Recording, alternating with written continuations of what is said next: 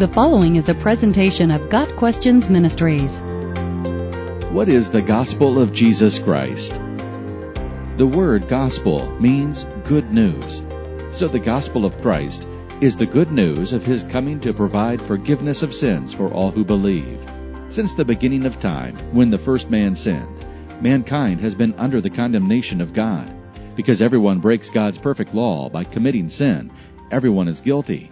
The punishment for the crime of sin is physical death, and then an eternity spent in a place of eternal punishment.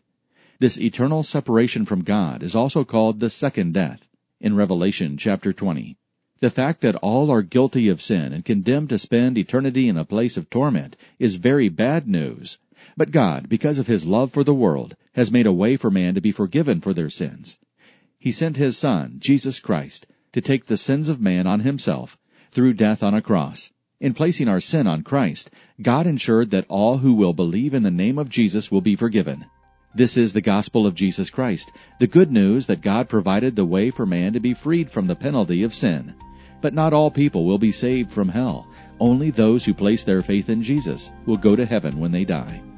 The gospel of Jesus Christ is the best news anyone will ever hear, and what a person does with this news will determine where he or she spends eternity.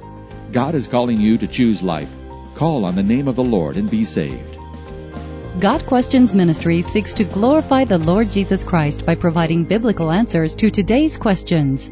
Online at GotQuestions.org.